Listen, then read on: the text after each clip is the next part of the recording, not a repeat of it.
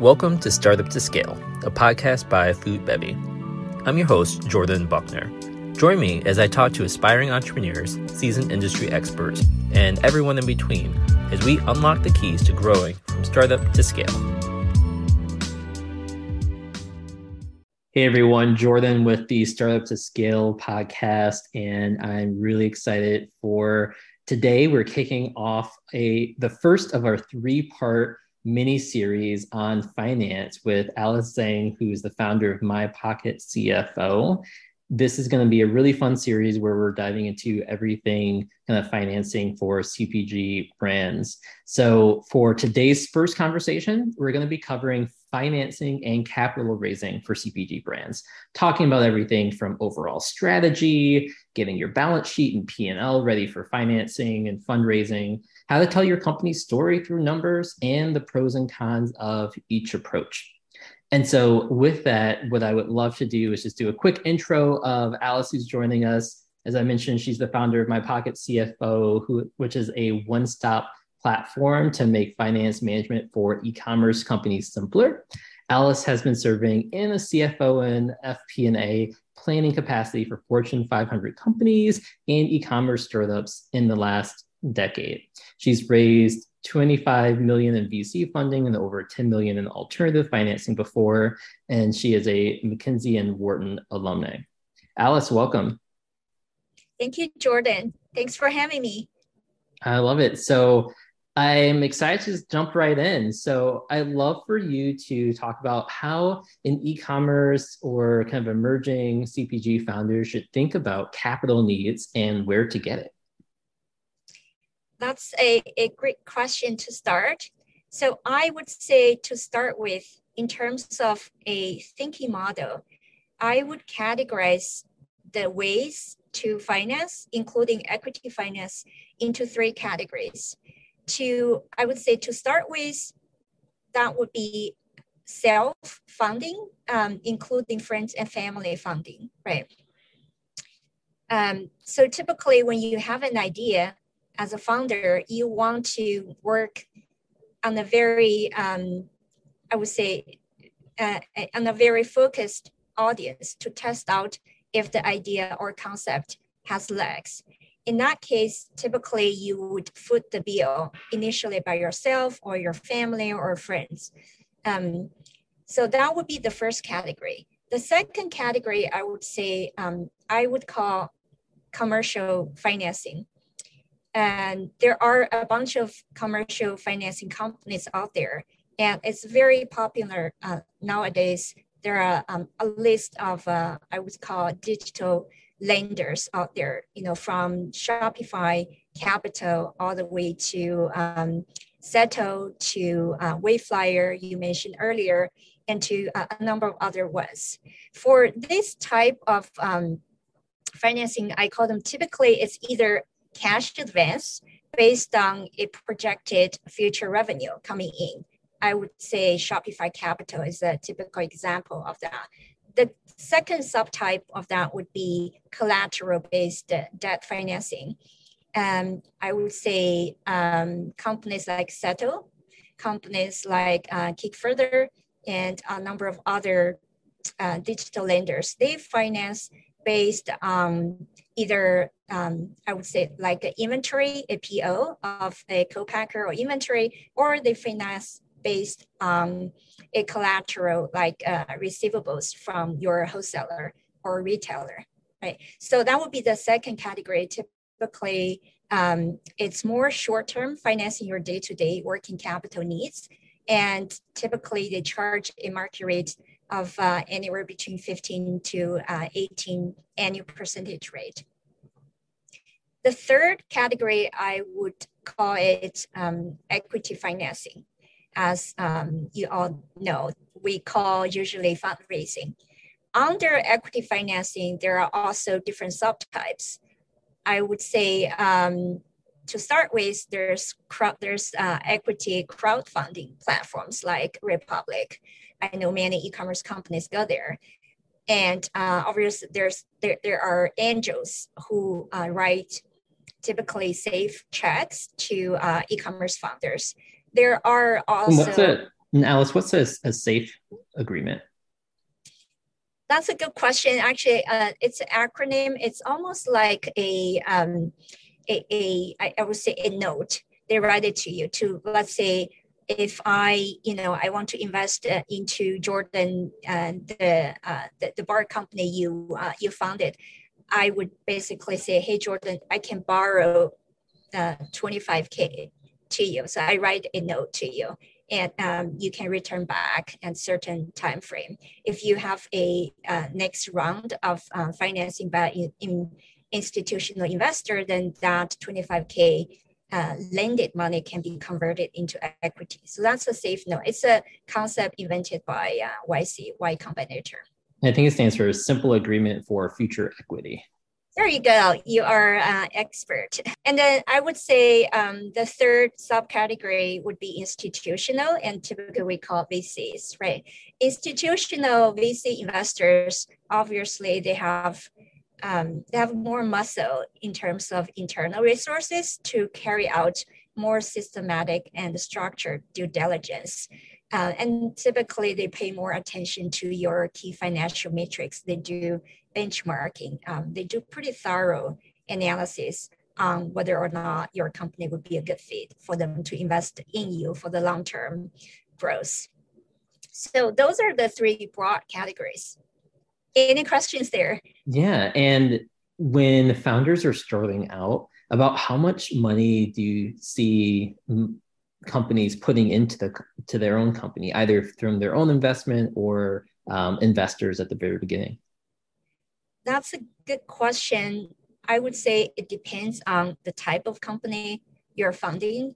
Um, of all the clients I've served, I have seen where founder and their friends family put in you know somewhere north of 250k or even 350k there could be a really small amount like 50k put in. So so it's a wide range. Really depends on how much extra capital you can afford right to um, to put into this experiment. How convicted you are in uh, this idea or concept. And um, how and how much you're willing to put out. So, um, so it really depends. But uh, I think the parameters you th- should think about is how much money it will enable me to carry out experiments. You know, whether to say I, I want to try out with with 10 customer or or 20 or 30 customers or get their feedback or run some survey or run some uh, run a batch of test product to test it out. So it's really a, I would say, a founder's call. I love that you use the language around experiment because that was a, a game changing kind of uh, philosophy that a mentor once taught me because as a founder i thought that when i first started i need to have all the answers and create the perfect product from the beginning and as any founder can tell you your first idea is never the is never perfect and it's never going to be the long term idea. And so the a very good way of approaching it is by thinking of it as an experiment so that you have a hypothesis to say, hey, I see this consumer need and uh, my hypothesis is that we can solve it in this way with this type of product and the funding that you need at the very beginning like you mentioned is designed to run experiments and test is that solution going to solve the consumer problem? Does the consumer problem even exist that you think it is, and for how many people? And that gives you initial um, the initial kind of traction to know if you have product market fit or not. Um, and as much as you can test it out at the beginning, the higher likelihood that your company has to be successful, right? Yeah, totally. And and think of the capital need um, I, would say from the investor's perspective. So all those outside investors, from commercial lenders all the way to equity investors, they are um, they're looking at the risk return ratio, right? So obviously, commercial lenders they're uh, they they they're investing in something with I would say very low risk and moderate return and when I say low risk, it, means you already you're posted revenue. So they have the revenue there. Um, they can project with reasonable uh, confidence level, or they have the collateral, meaning they have the receivable, the, the invoices or the inventories they can collect as a collateral. So overall, uh, it's fairly low risk and it's moderate return in terms of 15 to 18% annual uh, interest rate you have to pay. And then for equity investors, it's high risk, right? High return, right?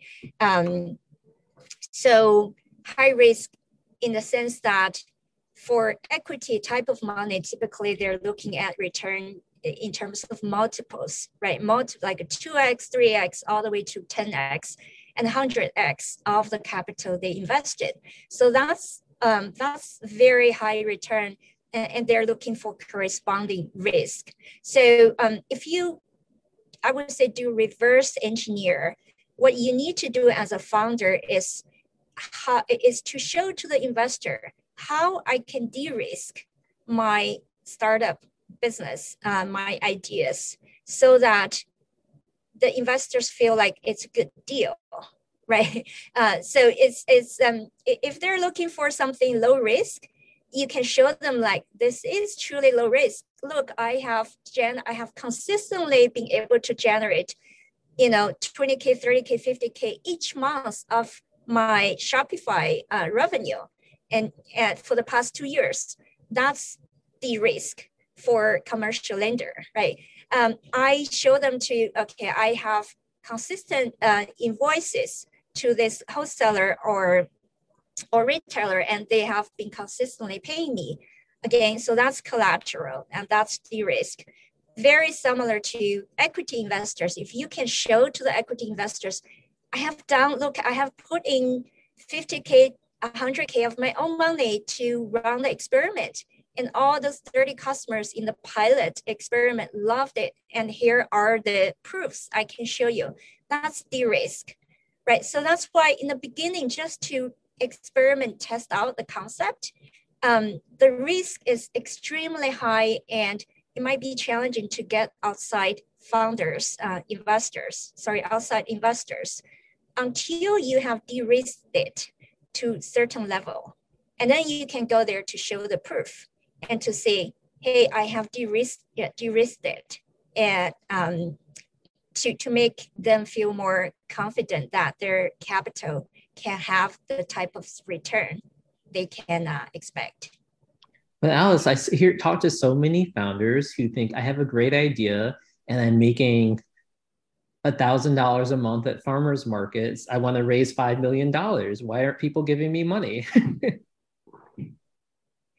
right. So, um, so my advice to the founders is that it's kind of like climbing a staircase.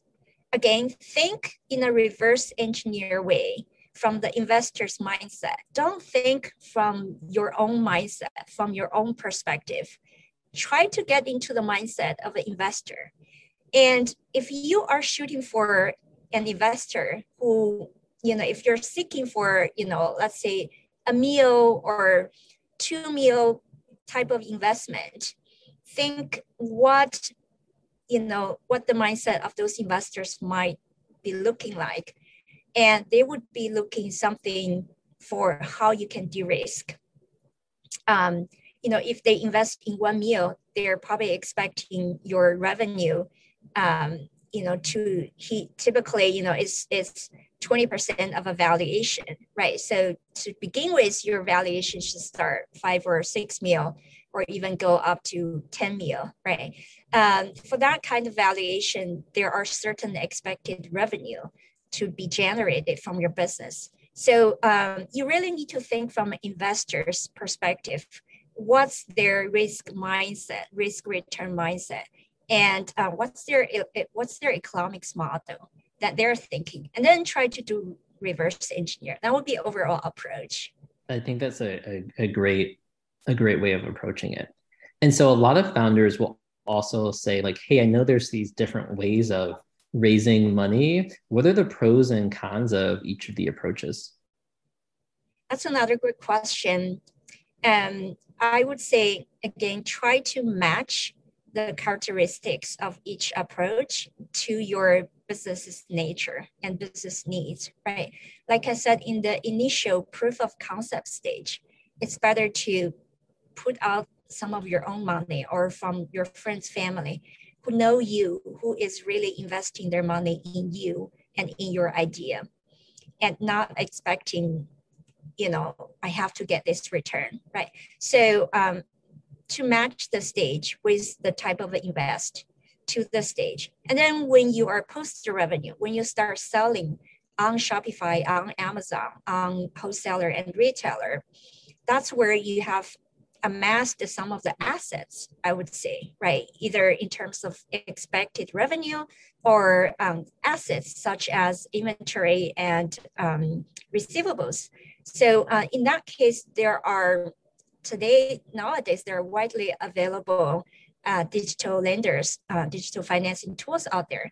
And, and, it's easily, you can get those type of financing like right away and a click pretty much within minutes or hours, right?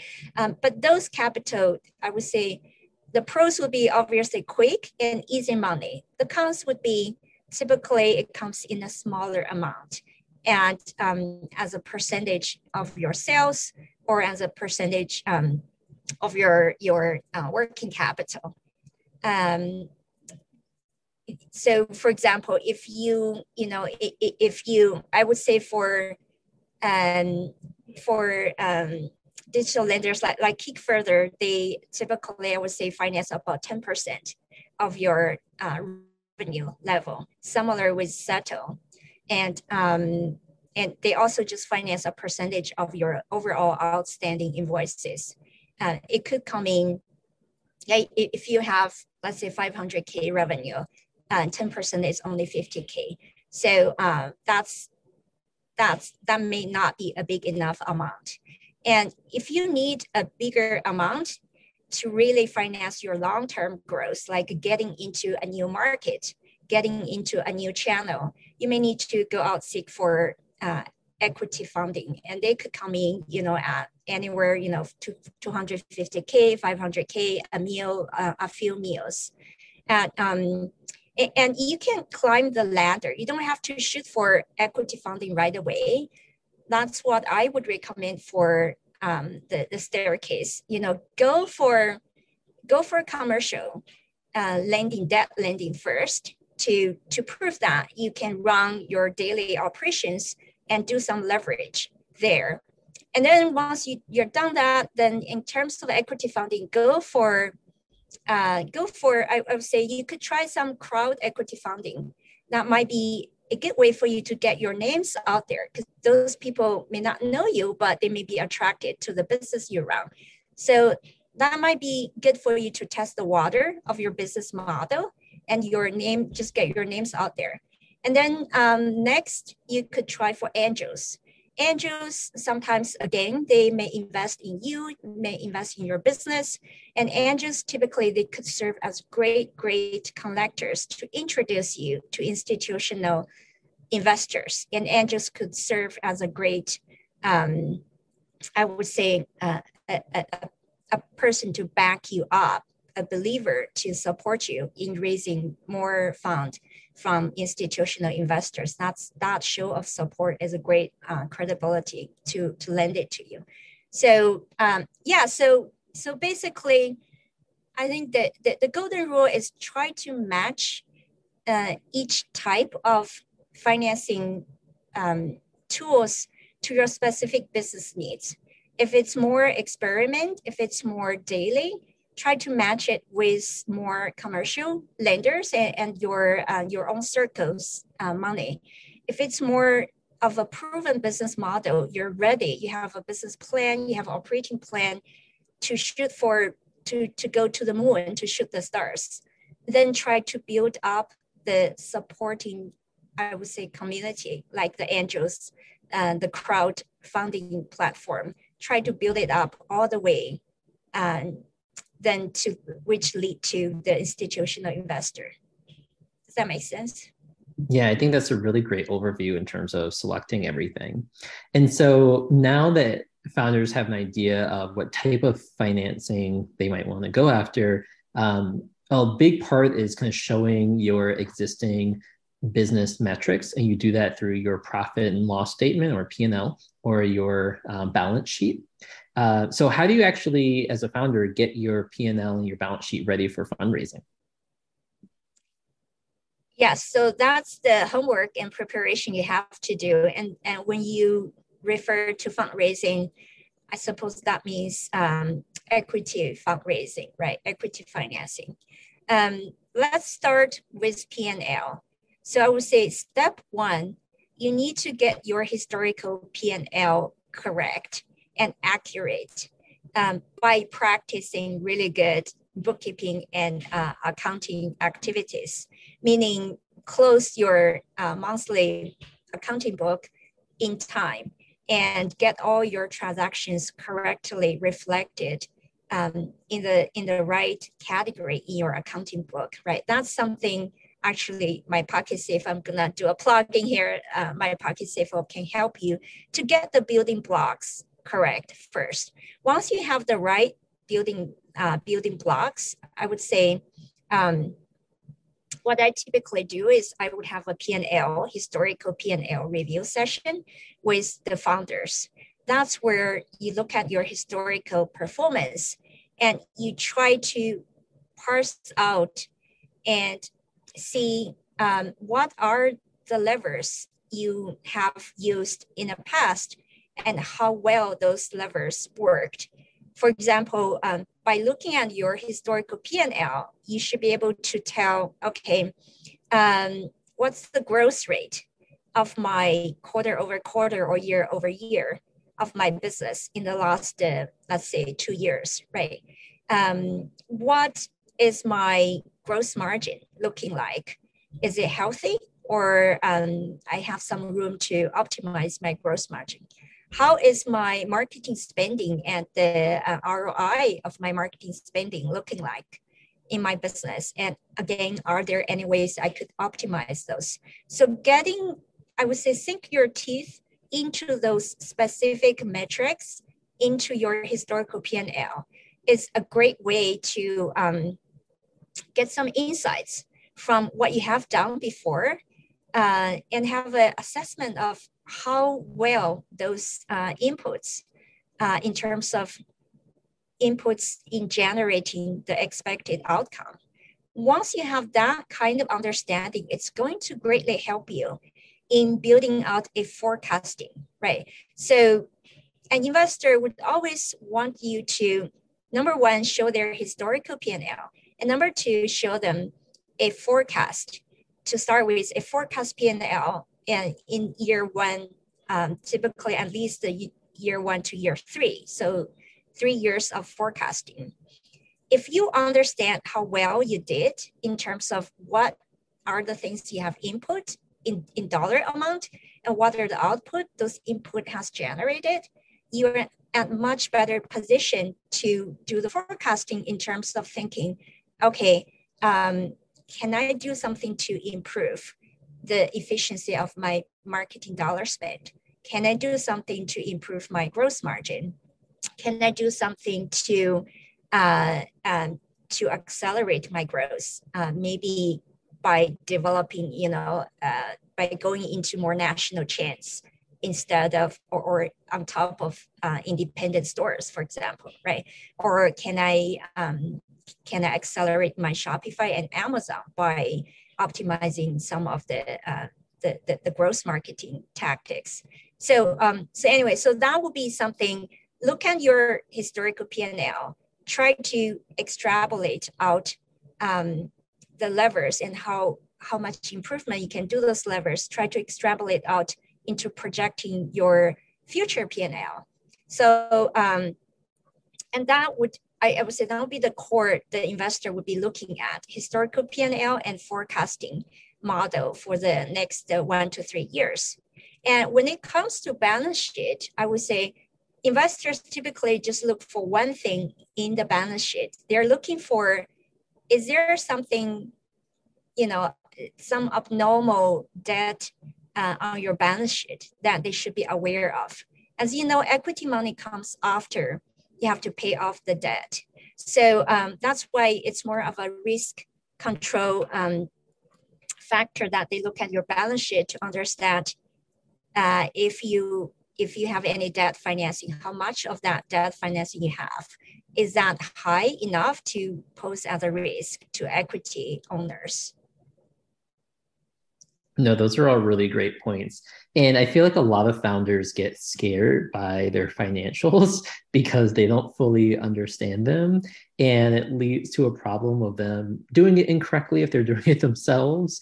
Um, and, and that's not good. So I always recommend they, they get help by uh, working with someone like my pocket CFO or working with an accountant that they have um, to make sure that it's telling the right story because most founders would just like give investors all the the information and that also leads to more problems. You know i just remember one time i sat down with a potential investor and i printed off our sales by like by week for the entire year. And this is in our first two years of business.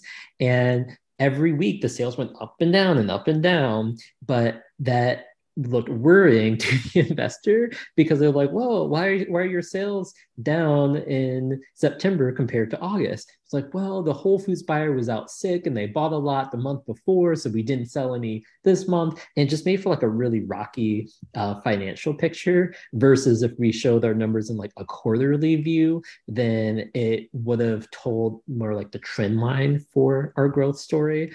And so it really help me understand that your numbers while you know both situations both sets of numbers were true and accurate how i presented those numbers told a different story. And so i'd love to hear from your perspective you know how you help companies use their numbers to tell a compelling story.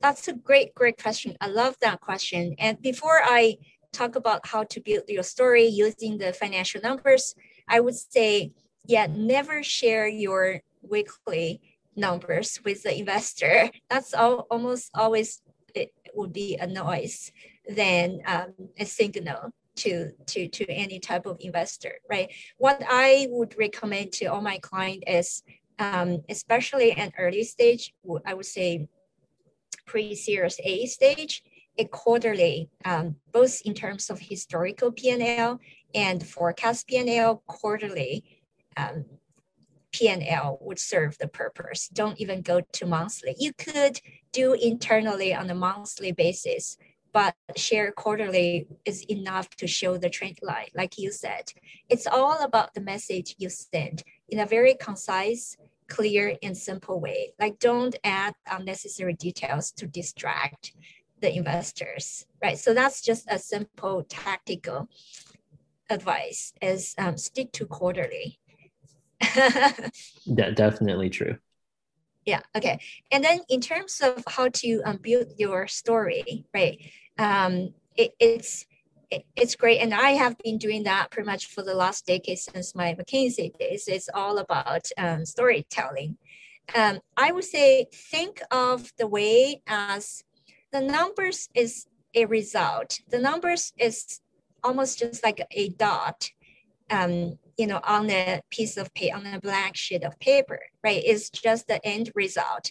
What you need to add and wave into those numbers is to um, give the context uh, of how those numbers can be, you know, linked together to show a trend line, right?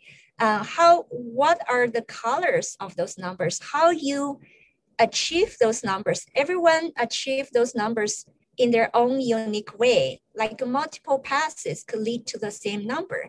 So that's where actually I think it's you should view it as an opportunity to uh, tell the full story of a colorful story of a hero's journey, right? We always say every founder um, is a hero's journey story. So think of that how you can tell your hero's journey to the investors by enriching that number with a lot of context, a lot of color in terms of, um, okay, I made, um, you know, 1 million sale of last year.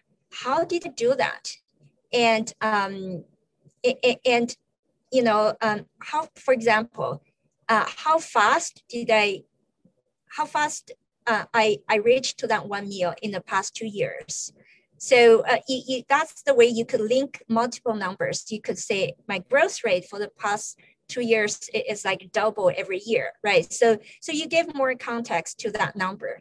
Um, the other thing is like I achieved, you know, um, uh, I, I, would say I, I spent only 20% uh, in as uh, marketing spend as percentage of revenue, but I drive 2x revenue. So, so you need to link those numbers together to tell where you start, what was your intention, uh, where you want to drive towards, and this is the outcome it shows, right? So those are, so first, I would say first step is see those numbers as all connected and, and see those, put those numbers into, I would say into three boxes. One is what are the input?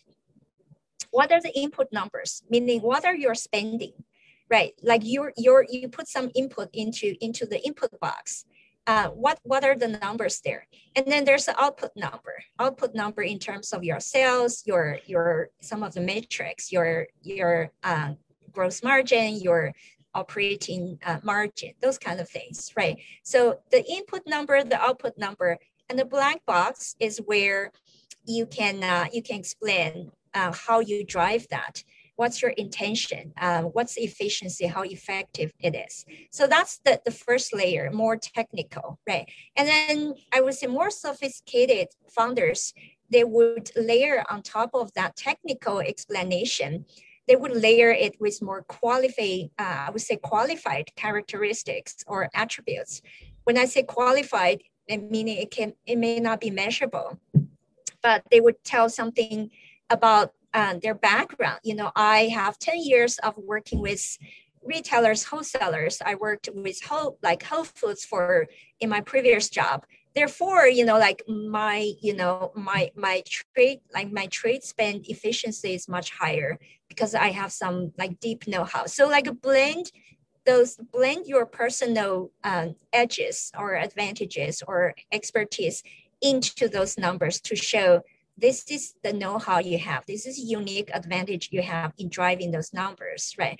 If it's a fairly, if it's a relatively not so good number, explain why. You know, that's very important. It's not about what. It's always about how you did that and why, right? so I think that the more sophisticated and, and, and, and probably better storytellers, they would blend those more um, more personal stories and, and, about their background, their uh, specialties, uh, or, or some in industry specifics know-how, like insights into into those numbers. And and th that story, you know, would be a blend of science and art uh, always you know works better because it connects with people both on the emotional side uh, as well as on the more logical side. I hope that makes sense. It totally does, and I think that was perfect. Alice, this has been so much fun for our first episode. There's so much really great information and content, both from a strategic level and from a very tactical level. level. So I really appreciate you being on for our founders listening, be sure to check out our second episode that's going to be released on Wednesday. If you're listening to this live or um, if you're listening to it later, you'll see the episode number two in our microfinance series. For anyone interested in getting in touch with Alice, feel free to check out My Pocket CFO. And for our listeners, she's offering a special discount where you can actually try their auto bookkeeping for introductory price of $99 for three months. And then it's just $199 per month after. To get that, um, feel free to shoot Alice a email. We'll put that in the show notes. And she'll also share the working capital financing option list, which is a breakdown of different companies, their rates, and which ones might be a good fit for your business, and also a fundraising checklist. So, Alice, thanks so much for today's episode and looking forward to um, having you on the next one.